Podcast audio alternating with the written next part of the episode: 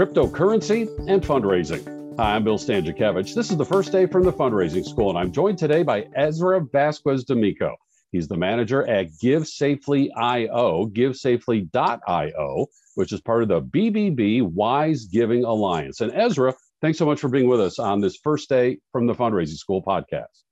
Great to be here, Bill. Uh, thanks for having me. Well, you have developed so much expertise around cryptocurrency and fundraising. Uh, first of all, if you could just, for the rest of us, take a step back, what is cryptocurrency? Great question. And that's actually the question that most people get stuck at uh, because they hear about about it in the news or they hear that you know there's another nonprofit out there that's receiving crypto and they say okay i've got to figure this cryptocurrency stuff out and then you start going down a rabbit hole you start understanding less and less you get frustrated and you know there goes your day and you just kind of put it aside uh, as something you'll come back to sometime and then you don't uh, so the way i uh, I would explain it, and the way I think about it is cryptocurrency, blockchain, they're just software right? Um, right now, you know, we do Zoom calls, um, you know, we do FaceTime with our family we use software to do that, but we don't understand how it works. You know, we don't know how the video is compressed and sent over the airwaves or the internet, right? Um, so same thing with cryptocurrency. Um, a useful term that's come up in the last few months is people are calling it Web3, uh, right? Ooh so web one was when the internet first came out you know we had our dial-up modems and over time you know five minutes we could download an article and maybe half a picture right? Um, and that was web one. We were interacting with content that was already there. Um, we're living in web two now where uh, we read the content but we can interact with other people on there, right? So we can write a post on somebody's uh, Facebook wall, right? Um, mm-hmm. Or we can write a blog post and expect, um, you know, some sort of response. We can go on Twitter. Um, you know, we can post our articles online for, for people to read. We can engage with donors online. Um, so blockchain cryptocurrency, they belong to what, what people are calling Web3. Um, okay. So Web one, you can read. Web two, you can read and write and interact. And Web3 is that it gives you ownership, um, mm. verifiable ownership. So what uh, cryptocurrency is, is basically a way of sending something from one person to another or holding something and having verifiable ownership of it. Um, so for example, when I send you a PDF over email, um, you know, you have possession of it, but I still have possession over it, right? Mm-hmm. It's still in my sent mail, it's still on my desktop. Um, but uh, with cryptocurrency, what they did was they solved that. They created a way for something to be sent and it to be verified that it's been sent from one place to another place, and now that it only exists in that other place. Um, and, and everybody can see that. And um, this has monetary value. So how do I how do I get my first crypto? Do I have to go on my computer and make it? Do I use my my country's you know typical in the United States dollars to buy it? How do I mm-hmm. get it? Yeah, so here in the United States, uh, to uh, purchase cryptocurrency, you would go through a cryptocurrency exchange. Think of hmm. it similar to a stock exchange. You know, you go to a stock exchange and you buy your shares of Apple or you know Robinhood or GameStop or you know whatever your flavor is. Um, same thing with cryptocurrency. You go to a regulated exchange where they do kind of know your customer, anti-money laundering, you know, identity verification. They you know attach it to your bank account. You can transfer dollars in and then on the exchange, you can transfer your dollars into Bitcoin, Ethereum, Dogecoin, or you know any other coin that you're particularly interested in. And then the value of the cryptocurrency, am I understanding this correctly? Mm-hmm. It can change every day exactly like or similar to the value of a stock. Is that right? Mm-hmm. It, yeah, it's very similar. Um, the cryptocurrency market uh, is more volatile than the stock market. I think everybody's aware of that. Um, you know, uh, the the cryptocurrency market was, um, let's see, in uh, last year, the high for the cryptocurrency market was uh, probably around 2.9 trillion dollars total mm-hmm. market cap. Today, it's 1.3 trillion dollars. Um, so, you know, it's a very sizable thing. Um, you know, Apple's market cap is 2.7 trillion dollars, just for comparison. Um, so, you know, a lot of people think cryptocurrency is this fringe thing that you know is slowly getting adopted and it's used by kind of strange people in their basements no, cryptocurrency is here, and it's something that it behooves us to understand, especially as you know charity professionals, um, you know people who want to reach donors and where they are, um, you know using the tools that they use, um, and, and, you know to really be able to you know get our message out there and, and support the missions of our organizations. Ezra, you're doing a great job boiling down this very complex subject for the rest of us. Thank you so much for that the, the introductory understanding of cryptocurrency. And as we start thinking about now fundraising, perhaps we should start first, as we always do in fundraising, with the donor. And so tell us, is there a certain type of person right. who is attracted to cryptocurrency? Why are folks turning to cryptocurrency? Is there something about you know their personality or the way they view the economy or you know things like that that makes cryptocurrency an attractive option for them? Yeah, uh, great questions because you know there are a lot of communities within crypto, um, and there are a lot of different reasons for coming to it.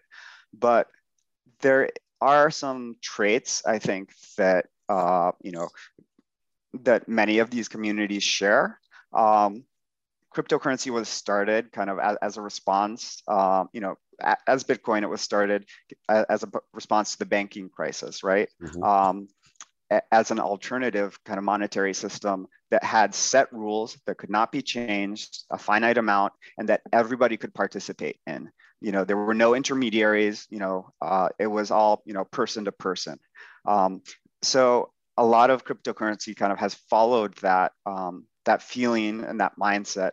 Um, and I think there's a hopefulness to the communities that uh, that join it. You know, certainly there's people that are in it just to um, you know get rich quick or to you know try to make money uh, you know scamming you or something like that mm. I, I, wouldn't say that's the majority though i think a lot of people feel very hopeful about it um, and they come to it kind of in a framework of you know wanting to to contribute to some sort of systemic change um, to make a difference. And because there's that ownership aspect they feel like they have agency in, in that way. And just to be clear, the systemic change and having agency means whether anybody agrees with it or not, this is where cryptocurrency holders are coming from, as I've understood from previous presentations I've heard from you, not associated with the official financial services industry, the banks, the credit cards, that there's somewhat of a populist movement in this, not politically, but mm-hmm. like you said, that you know we had the financial crisis, you know, a decade or so ago. And people were like, "We're going to create our own system." Sure. Am I understanding that correctly? Yeah. Um, well, you know, in the in the traditional financial system, um, you know, in the past and today too, let's say you wanted to get a loan, uh, you would go into the bank and you would talk to someone and they would decide whether to give you the loan or not. You know, they'd have a rubric, but they might also look at, you know, how, how you express your gender, what race you are, what age you are, what color hair you have, all these kinds of things. Um, so there was this, you know, as just one extreme example, you know, in, intermediaries between you and having the financial freedom to achieve your goals of buying a house. You know, uh, with cryptocurrency, you're just you know a wallet address on screen, right? And you can create you know whatever identity you want uh, associated with it. But you know people can see on the blockchain, oh, you know Ezra has this much Bitcoin, therefore you know if he posts this much of it as collateral, we'll give him a loan for this much. And it's all just kind of predetermined and set rules. Um, you know, and again, that's in the best case scenario. There's a lot of scenarios that where it doesn't work as optimally. You know, it, it's still new. Um, the the I guess tools and the interfaces and uh, the way you know people are inter, are in, intermediated with, with the technology, you know, it's, it's developing over time and, and, improving. And so if Bill and Ezra want to do some sort of transaction, mm-hmm. we're not filling out loan papers at a bank or waiting three days for a credit card company to approve. And and the the linkage for us, you mentioned it just now, the blockchain. Mm-hmm. Is that where we're all living when we've got crypto? What is the blockchain? Yeah, so the blockchain is basically the network underneath it all. So right now in the internet, we have the internet kind of underneath all of the websites we visit, you know, all of the apps that we use. Excuse me, they they all exist on the internet. Um, and we don't really understand how that works. But the way it works is there's these centralized structures, right? You know, if you want to in- interface with money, you have to go through a bank or a credit card system. Um, you know, if, if you want to post pictures uh, for you know your family members to see, you have to do that through again centralized system, Facebook or mm-hmm. Twitter or Instagram, right? Uh, the blockchain, what it does is it uh, decentralizes that, right? So now I can send things directly to you, or I can post things on my own, you know, platform and have people come to it, you know, peer to peer instead of having to go through a centralized server. Um, so, so for um, uh, for example, in, in terms of donations, the way most donations happen now is, uh, you know, a donor uses a credit card. Um, that uh, money or the promise of that money goes to a centralized server. The centralized server takes a cut, um, potentially mines some of the donor data, and then passes what's left over on to the charity, right? right. Um, what you can do with cryptocurrency donations is send something from the donor's cryptocurrency wallet directly to the charity's cryptocurrency wallet. So it's Done. basically wallet to wallet. Like I'm giving you a dollar, you receive the dollar as is. There's nobody kind of in the middle, you know, cutting off a quarter of it or 5% or 12% uh, and, you know, getting all your data in, in, the meantime. Yeah. Back in the day, like when we had cash, hey, hey Ezra, mm-hmm. would you, would you, you know, lend me a 20? Sure. $20 right there. Bill, you stole me the 20, right? Mm-hmm. Except now it's all happening online through digital. Um, how, just in your observation, and maybe you have data, but at least with your observations, what are you seeing in terms of donations of cryptocurrency? Is is it still very rare? Is it happening more? Where are we now with charitable mm-hmm. giving, uh, utilizing cryptocurrency as the the monetary value? Yeah, um, so so there is some data out there, um, and I, th- I, think it's it's improving over time too.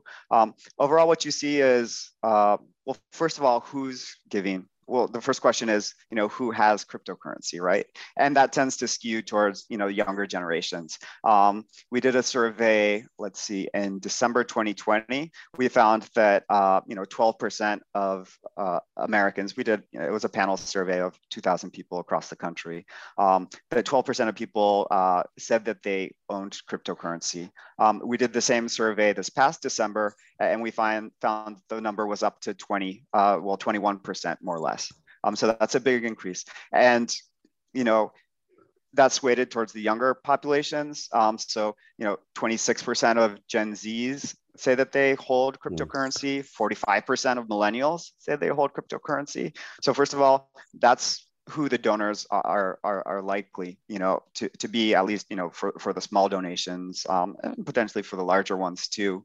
Um, so, so that's kind of a lay of the land. We also asked, uh, okay, would you consider making donations via cryptocurrency? Um, and again, in 2020, December, around 73% of the population said, yes, I would. And that was actually pretty even across the age brackets. Um, and then, uh, you know, this past December, uh, that number went up you know, just a couple points to 75, but, you know, that was pretty consistent. Um, uh, Fidelity uh, Charitable they did a survey that they released back in October of last year, um, where they asked uh, individuals, you know, I guess their donor base, uh, individuals who had at least, you know, $25,000 of disposable uh, investable income, you know, aside from IRAs, um, you know, whether they'd uh, donated a thousand or more to charity uh, in 2020 um, or 21 uh, in 2020. Yeah, I guess mm-hmm. they were looking at the previous year, and they found that uh,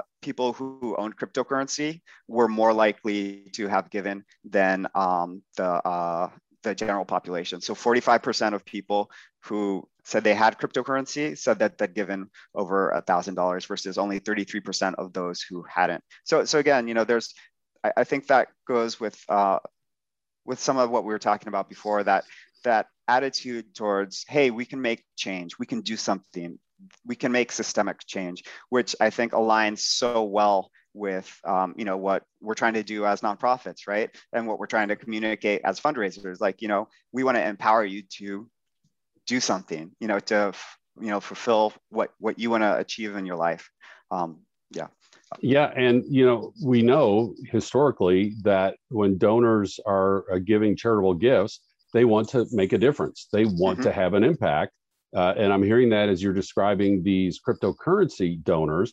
And again, folks, summarizing some of those data that Ezra just shared with us, about 21% of people surveyed said that they have cryptocurrency. Of those, about mm-hmm. three fourths said that they're willing to donate. And people who donate at least to the value of $1,000 USD or more, cryptocurrency holders were more likely than the non cryptocurrency holders to mm-hmm. be donors of $1,000 USD or more. Also, we hear about donor lists skewing older. We love all of our donors and all of our age ranges, but if you're looking for those new donors in the younger generations, being ready to accept a cryptocurrency gift is going to help you with that strategy. And so, Ezra, as we conclude here, mm-hmm. what advice do you have for nonprofits? What advice do you have for fundraisers? How can I be set up so when Ezra says, yes, I want to donate cryptocurrency into the Dottie Rosso Scholarship Fund, which is what we raise money for at the fundraising school, just for sake of discussion. Uh-huh. What does that nonprofit, what does that fundraiser need to have in place and need to know? So if you think you're, you know, the first nonprofit coming to cryptocurrency, I think you'd be surprised to find that, you know, nonprofits are here, are arriving, and why? Because donors, donors are here. You know, they hmm. want to give. They want to give via cryptocurrency. Um, the Giving Block, who, who we mentioned earlier, um, they're one of the, uh, I guess, places in the crypto philanthropy space that gathers data and who publishes it online. Um, they reported in, I guess, mid-December last year that um, they were on track or aiming to fundraise $100 million in crypto so processing, you know, for the charities who are on their platform. Um, and that compared to, I think it was $4 million in 2020. So that's a pretty big increase. Um, an, another uh, stat that they have is that they've seen uh, 10 times growth of the number of charities who are accepting cryptocurrency. So, so now they, uh, you know, they process cryptocurrency donations for, I think it's over a thousand charities. You know, it was 10% or well 10 times less before then. So you know it was in the hundreds. Um, so cryptocurrency donation is here. Um, you know donors are already connecting with charities. Charities are already connecting with donors. Um, so i would definitely encourage you to to look into it and get started. My first point of advice would be not to try to figure everything out all at once. You know get from zero to one Mm. That's your first step, right? And zero to one is basically setting up the infrastructure for your organization to receive cryptocurrency donations. You know, um, and there are ways of doing that. You know, you can set up your own exchange accounts, similar to again setting up a, a stock exchange account. Um, Sure, uh, but there's also services that you can employ um, that specialize in working with charities. Um, one of them is the Giving Block, uh, who we've partnered with recently, um, and then also Engiven, who uh, you know we're also in discussions with, where they will, you know, you'll set up, uh, they'll help you set up an exchange account, and then they'll basically run it for you, so that anytime a crypto donation comes in, they automatically transfer it into cash and then you know transfer that cash out to your bank account so that you're not exposed to the volatility right? So let's say you know uh, 3 a.m on a saturday you get a $10000 donation um, by Monday morning when you're at the office, it's either gone up or gone down. You know, you don't want to be the one to tell your CEO that that happened, right?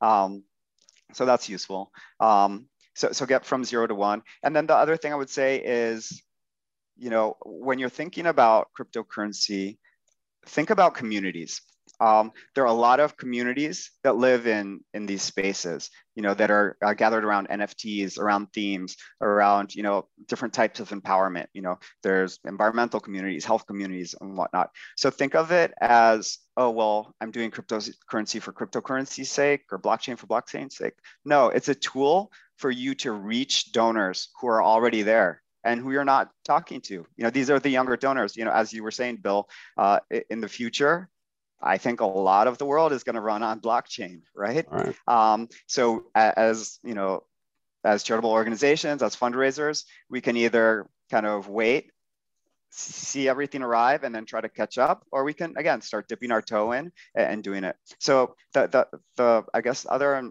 maybe final piece of uh, advice would be in terms of communities, find a community of charitable organizations or charitable professionals who are also doing this, uh, right? So us, uh, we have a platform called Give Safely, um, and on it, we uh, we list charities who have met all 20 of our standards, the BBB Wise Giving Alliance uh, 20 standards for charitable accountability.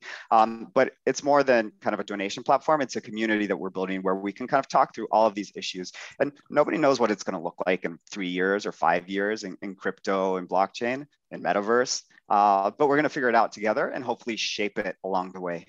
And nonprofits being at that table allows nonprofits to be part of this emerging world and help shape it uh, to the best extent that they can. I get being with a group like the Giving Block to help me with the transaction. Mm-hmm. Just really quickly, how do I set up my own account if I'm a nonprofit? How do I just do that on my own if I don't want to go through an intermediary? Sure. Uh, just do a little research. There are a number of, uh, again, licensed, registered cryptocurrency exchanges here in the United States. You know, I, am sure you've heard of Coinbase went public, uh, or well, did a public listing last year. Um, uh, you know, there's Coinbase, there's Gemini, there's Kraken. So definitely do your research, uh, see which uh, exchange would fit you best, and you know, take it from there. And the website is givesafely.io for mm-hmm. run by the BBB Wise Giving Alliance, where again, you're not setting up accounts and things like that, but you're creating this community of conversation, this community of resources, and a place for philanthropic organizations to be part of the conversation. Is that correct? Mm-hmm. Uh, absolutely. And definitely um, follow us on Twitter at give safely all together give safely. Um, you know we host conversations. I think it's uh, every wednesday afternoon where we choose a topic having to do with blockchain metaverse something like that. And people just drop in you know whether you're a bbb wise giving alliance accredited charity or not. And you know we we think things through uh, and we're figuring it out together. Ezra Vasquez D'Amico is manager of GiveSafely.io at the BBB Wise Giving Alliance. Ezra, thank you so much. What an informative and enlightening and encouraging uh, presentation today. And uh, as you help us understand what is cryptocurrency and what is happening with cryptocurrency charitable contributions. And, you know, folks, uh, Giving Tuesday, for example, in 2021, raised about $2.7 billion. There was a Giving Crypto Tuesday, and I think it raised about $2.73 million. And people might say, well, okay, come on, you know, what a big difference. The mm-hmm. very first Giving Tuesday raised $10 million about a decade ago, and now is at 2.7 billion. Not predicting that's where crypto is going to go. It but has to start somewhere, and it's something for fundraisers to keep an eye on. And it's something we talk about in our certificate of digital fundraising at the fundraising school. You take three courses all online. See what we did there. You need to take the digital fundraising course only online, and you earn your certificate in digital fundraising. That's one of four certificates that we offer at the fundraising school as part of a couple of dozen public courses that are available in person, uh, online in a virtual live format, online in a recorded so called asynchronous format. Uh, uh, for all of our public courses. Then we have our custom training. We knit things together and tailor training just for you anywhere in the United States anywhere across the world. We have our quarterly webinars, and of course, these free podcasts, all the information available online at philanthropy.iupui.edu forward slash the fundraising school. Our producers today are Dustin Donovan, Jennifer Boffman, and Mike Anthony. I'm Bill Stanczykiewicz, and now you are now more fully informed on this first day from the fundraising school.